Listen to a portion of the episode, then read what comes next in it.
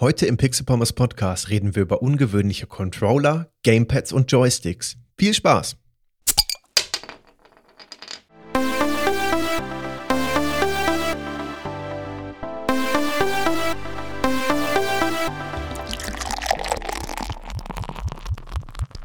Und damit wie immer herzlich willkommen zum Pixel Pommes Podcast. Ich habe mich einmal für euch umgeschaut, was es für ungewöhnliche Controller, Gamepads und Joysticks auf dem Markt gibt oder gab ähm, ich bin eigentlich gerade in der Vorbereitung für eine andere Episode. Und zwar eigentlich geht es darum, die allgemeine Historie unserer Eingabegeräte aufzuzeigen.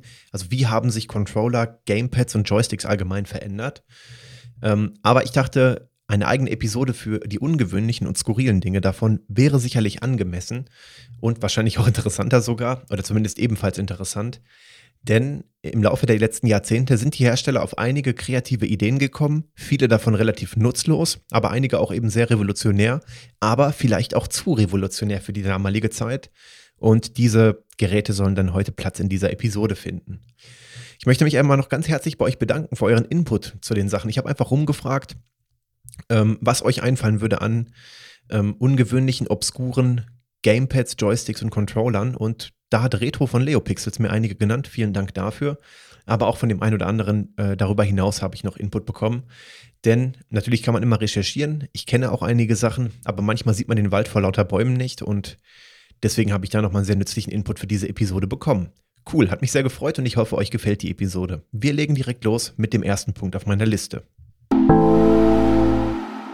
Den Anfang macht der Controller des Fairchild Channel F. Das Gerät wurde 1976 veröffentlicht. Das Besondere, zumindest jetzt in Bezug für diese Episode hier relevant, ist der Controller, der geformt ist wie ein länglicher, relativ dicker Stab. Das kann man sich im entferntesten so vorstellen, vielleicht wie so ein PS3 Move Controller, nur halt eben ohne die Kugel, sondern mit einem oben aufgesetzten Dreieck. Also in der Hand hält man quasi ein, ein Stab, ist wie, wie so eine Fackel im Prinzip, wo dann flach oben ein Dreieck angebracht ist. Dieses Dreieck kann gedrückt werden, gezogen werden oder gedreht werden. Und das ist das Interessante an diesem Controller, denn der Controller gibt nicht unbedingt vor, wie er gehalten werden muss. Das kann man je nach Spiel variieren. Ich kann das Ganze zum einen in einer Hand halten und dann mit dem Daumen oben drauf drücken. Dann ist das halt eben so ein Mechanismus, dass ich mit dem Daumen da drauf drücken kann, wenn ich vielleicht schnell drücken muss.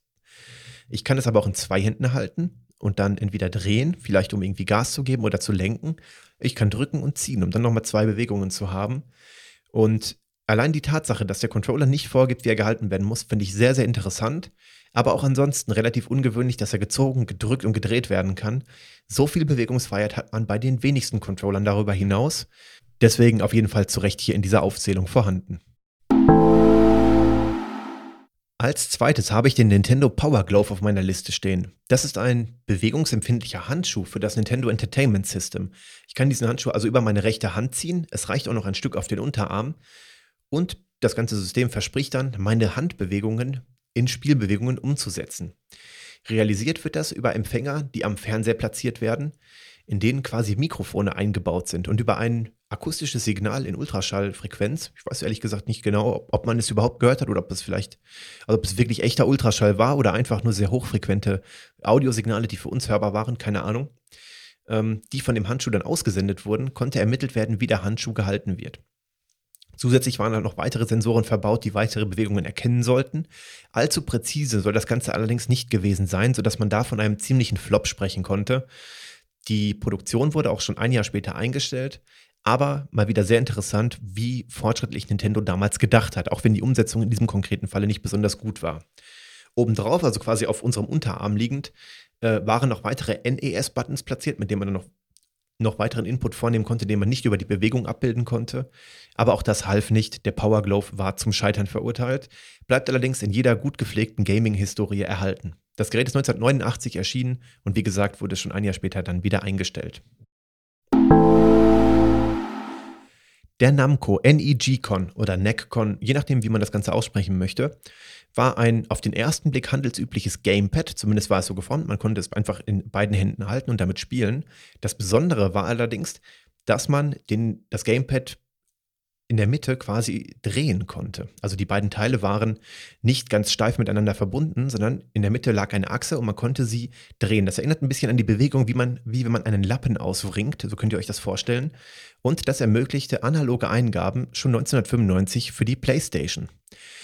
Zur Erinnerung, das PlayStation 1 Gamepad hatte in Bezug auf diese Bewegung nur digitale Eingaben. Das heißt, ich konnte, wenn ich einen Button drücke, nur das Signal 0 oder 1 übermitteln, aber nicht, wie tief oder wie feste ich diese Taste drückte. Und das ist tatsächlich relativ wichtig bei Racing Games zum Beispiel. Da kann ich dann sehr präzise Gas geben oder die Bremse nur leicht anticken und habe eben nicht das absolute Signal gedrückt oder nicht gedrückt, sondern auch ganz viele Abstufungen davon. Und dieses Manko wollte der NEG-Con ausgleichen äh, indem man in der Mitte diese Achse verbaute, sodass man das Ganze dann drehen konnte und dadurch Gas geben konnte. Also es war tatsächlich ein Controller, der primär für Racing Games entwickelt wurde, um da die Beschleunigung sehr filigran steuern zu können. Ist auch so ein bisschen wie beim Motorrad. Gut, da hat man die Hand anders in, in einem anderen Griff, aber auch da gibt man ja Gas, indem man quasi so ein bisschen aus dem Handgelenk dreht oder so kippt. Äh, und das sollte eben ein bisschen auch in diesen Controller mit einfließen. Stellt euch einfach vor, ihr habt einen Controller in der Hand und ihr bringt ihn aus wie einen Lappen das ist ungefähr der NEG-Con, NEC-Con, wie auch immer, von Namco für die PlayStation. Das folgende Produkt ist noch nicht retro. Da möchte ich explizit darauf hinweisen, aber wir haben ja eine vollständige Historie an außergewöhnlichen Gamepads, auch wenn sie noch nicht retro sind. Die Nintendo Wiimote sorgte damals für verblüffte Gesichter, als man den Gamern sagte, dass sie in Zukunft mit einer Fernbedienung in der Hand spielen können oder sollen. ähm, Dazu muss man natürlich sagen, dass die Wiimote von der Bewegungssteuerung lebt, aber eben nicht nur. In Kombination mit dem Nunchuck, der per Kabel verbunden werden kann, hat man im Prinzip fast alle Tasten eines Gamepads, auch wenn diese Fernbedienung bis heute relativ ungewöhnlich aussieht. Wir haben uns zwar daran gewöhnt und ich finde, dass die Wiimote und der Nunchuck ein sehr, sehr, eine sehr, sehr gute Kombination sind. Ich finde die, das ganze System hervorragend. Aber damals war es wirklich komisch, wenn man gesagt hat, hier, das ist dein Gamepad. Heavy Gamepad. Das sieht gar nicht aus wie ein Gamepad, das sieht aus wie eine Fernbedienung. Es ist auch davon ab stilistisch in diesem sehr cleanen Stil der Wii gehalten. Alles sehr, sehr, sehr, sehr auf Hochglanz getrimmt, sehr, sehr schlicht, sehr, sehr edel. Für damalige Verhältnisse. Ich weiß, damals fand ich das richtig krass. Heute sehen die Sachen und vor allen Dingen das ganze Design der Wii relativ billig aus, finde ich. Wenn man das Ding dann anmacht und dann die Menüdesigns sieht, dann erst recht. Aber damals war diese Cleanheit richtig, richtig edel. Und eben diese Verblüfftheit von damals, die man damals so aufgenommen hat, warum man jetzt mit einer Fernbedienung spielen sollte, die haben dazu geführt, dass ich die Wiimote auf jeden Fall hier mit aufnehmen wollte. Es ist ja auch so, dass man sich an gewisse Dinge immer gewöhnt und das haben wir bei der Wii auch und heute finde ich es auch wirklich überhaupt nicht mehr schlimm oder auch nicht ungewöhnlich, aber damals muss ich sagen, äh, war das Ganze schon sehr verwunderlich. Darüber hinaus ist das ganze System auch erweiterbar, auch ein Grund, warum ich das mit aufgenommen habe. Es gab nämlich diverses Plastikzubehör, wo man seine Wiimote reinstecken konnte. Und dann hatte, sollte man das Gefühl haben, man würde ein anderes Produkt benutzen. Zum Beispiel Lenkräder, um bei Rennspielen das Gefühl zu haben, man hat ein Lenkrad in der Hand. Was nicht funktioniert. Ein bisschen vielleicht. Aber nicht wirklich. Es gab Pistolen für Lightgun Games. Habe ich leider tatsächlich nie gehabt für die Wii. Fand ich sehr interessant, weil ich Lightgun Games sehr cool finde. Ähm, müsste ich mir mal angucken, ob und wie gut das funktioniert hat.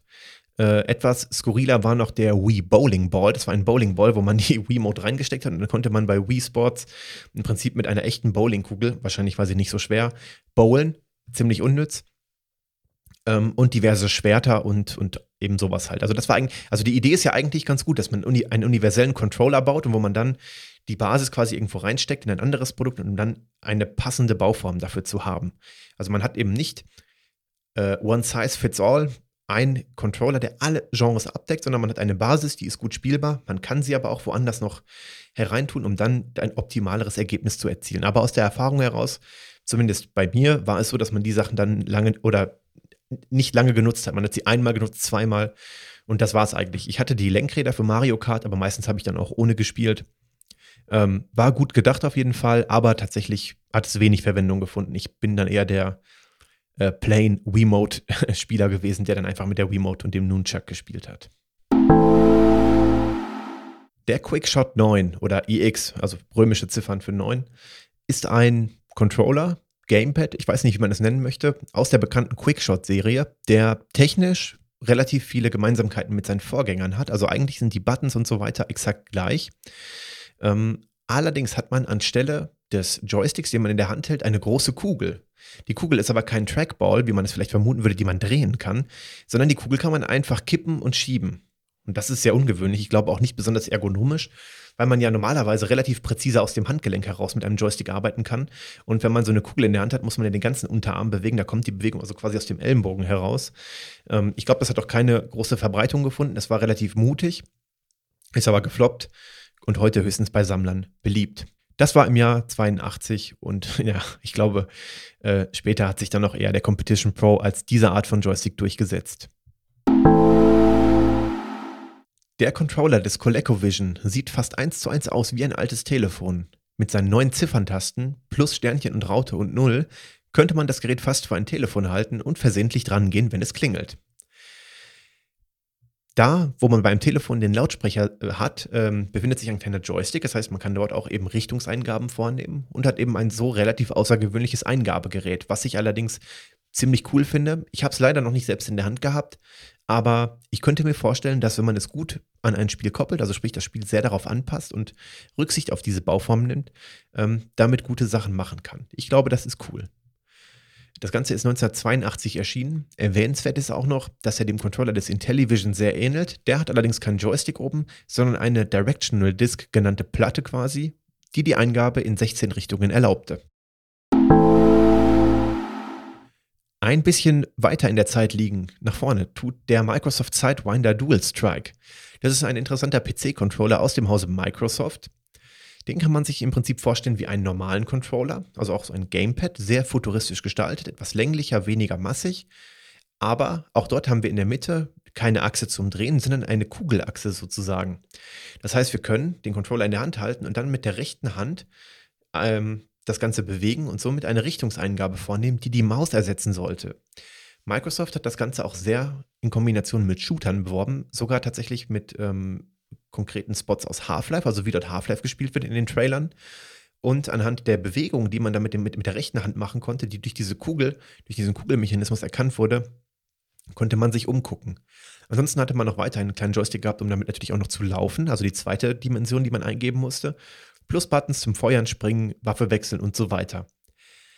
Ich hörte, dass das Gerät gut sein soll. Also die Spieler, die ihn hatten, waren damit sehr zufrieden, haben damit gerne gespielt. Allerdings muss man natürlich auch dazu sagen, ein echter Ego-Shooter-Spieler wird natürlich bei Tastatur und Maus bleiben. Das kann man eigentlich auch nicht anders sagen. Aber warum nicht? Wenn ich jetzt bequem mein Singleplayer-Spiel ähm, mit dem Controller spielen möchte, vielleicht auch bequem auf der Couch, wie auch immer, ist das doch nicht schlecht. Also ich bin grundsätzlich kein Feind von Ego-Shootern mit Controllern zu spielen. Ähm, glaube allerdings, dass man präziser unterwegs ist, wenn man Maus und Tastatur hat, aber es muss ja gar nicht immer so ultra präzise sein. Wenn ein Shooter für eine Konsole abgestimmt wurde, dann wird ja auch auf das Input-Device Rücksicht genommen. Und dann geht es eigentlich letztendlich darum, dass man Spaß damit hat und dass es sich gut spielt. Natürlich, wenn man kompetitiv spielt gegeneinander, dann wird der Tastatur- und Mausspieler wahrscheinlich überlegen sein. Aber das muss ja gar nicht immer sein. So deswegen finde ich auch, haben solche Controller ihre Daseinsberechtigung. Gibt es heute, glaube ich, in der Form gar nicht mehr so. Aber wenn man sich das heute anguckt, sehr, sehr interessant. Ich hoffe, dass ich mal irgendwo einen bekommen kann. Gebraucht, dass er verkauft wird. Das wird sich vielleicht durch Zufall mal ergeben, denn ich glaube, das hat irgendwie damals ein bisschen Potenzial gehabt. Zumindest für den, ich sag mal, vielleicht Gelegenheitsspieler, der gerne mit dem Gamepad spielt.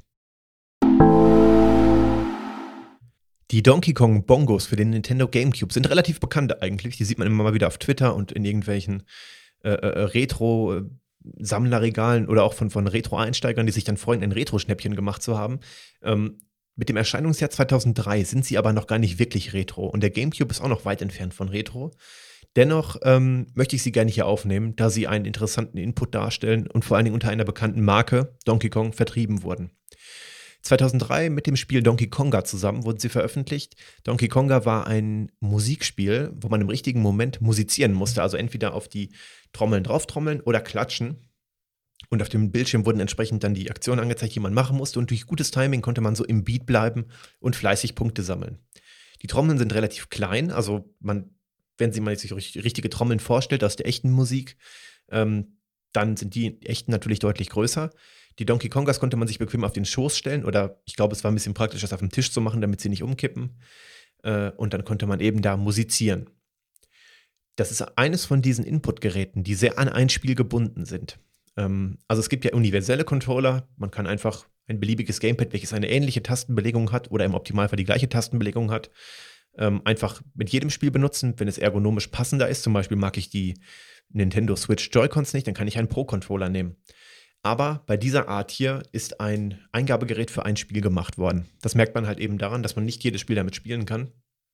Und man ist ein bisschen darauf angewiesen, dass vielleicht noch ein Nachfolger oder vielleicht noch zwei Nachfolger kommen, um dann nochmal das Gerät benutzen zu können. Das ist tatsächlich auch passiert. Es gab dann noch mehrere Teile von Donkey Konga und den Donkey Kong Jungle Beat. Das ist ein Jump and Run, welches mit den Bongos gesteuert wird. Man konnte mit jedem Bongo in eine Richtung laufen.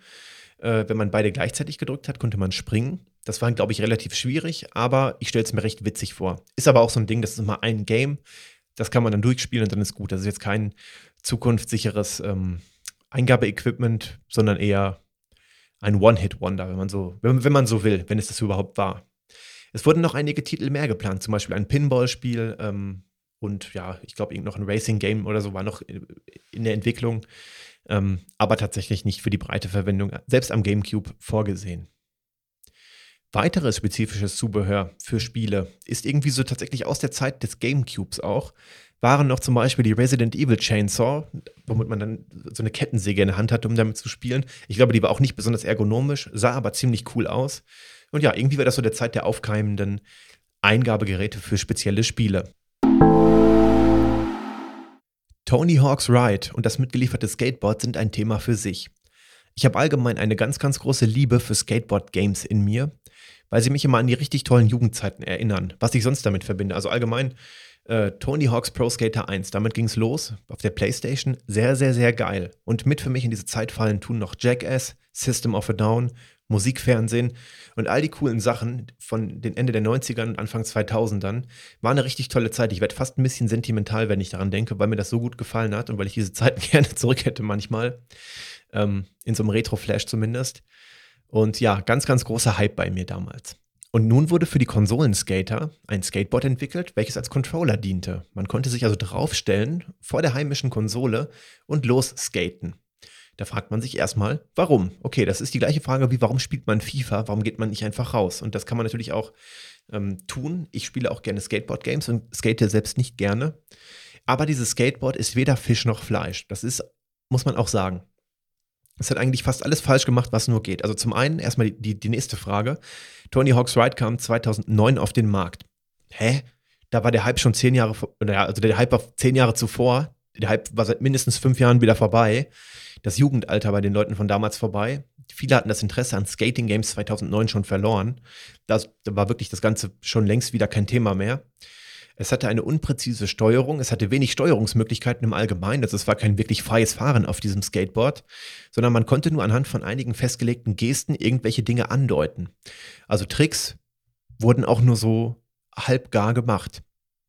Flips zum Beispiel wurden gemacht, indem man sprang. Und es ist auch kein richtiger Sprung. Man musste das Gewicht nach hinten verlagern, damit das Board nach oben geht. Und dann ein bisschen zur Seite neigen. Das war ein Flip. Oder um einen Grab-Trick zu machen, musste man das Board nicht mal berühren, sondern nur die Hand nach unten halten, damit dieser, dieser Sensor dort erkennt, dass man die Hand dort nach unten führt. Ähm, großer Schwachsinn, war ziemlich teuer, über 100 Euro und lag bei den meisten wahrscheinlich nach der ersten Runde in der Ecke. Ist also wirklich ganz, ganz, ganz suspekt, das Produkt. Ähm, so sehr ich die Tony Hawks Spiele liebe und also auch heute noch, ich spiele auch heute wirklich ab und zu noch gerne Tony Hawks Pro Skater ähm, oder meinetwegen auch Underground, ähm, da, da, gibt, es, gibt, es, gibt es viele Teile, die ich auch danach noch gut fand, aber keine Liebe für das Tony Hawk's Ride Skateboard. Mal was anderes. Die Sega Fishing Rod ist eine Angelroute für den Dreamcast gewesen. Ja, viel mehr kann man dazu eigentlich gar nicht sagen. Sie war relativ kurz, hatte also nur die Kurbel, ein paar Inputs obendrauf, also ein paar Buttons und ähm, einen Griff, damit man sie halten konnte. Erinnert also wirklich sehr an eine Angelroute. Das, ist, das haben sie relativ gut getroffen, natürlich, wie man sich eine Angelroute als Controller vorstellen kann. Aber ist jetzt keine abstrakte Form, sondern erinnert wirklich sehr daran. Verfügt dann zusätzlich noch über eine Bewegungssteuerung, erkennt also, wie wir sie halten. Also wenn wir einen Fisch rausholen wollen, können wir sie auch wirklich so nach oben ein bisschen zu uns ziehen, um noch ein paar Zentimeter äh, das Ganze strammer zu machen. Also das funktioniert. Das haben sie sehr gut umgesetzt. Ist kompatibel mit drei oder vier Angelspielen, die, glaube ich, in anderen Märkten etwas populärer sind als hier bei uns zu Lande. Äh, aber ansonsten eigentlich ein relativ tolles Zubehör. Ja, warum eigentlich? also hier würde man wahrscheinlich denken, hä, Angeln ist das langweiligste Spiel der Welt. Aber ich glaube, in anderen Märkten äh, in Asien auch zum Großteil, sind die Angelspiele relativ beliebt. Ich weiß nicht warum.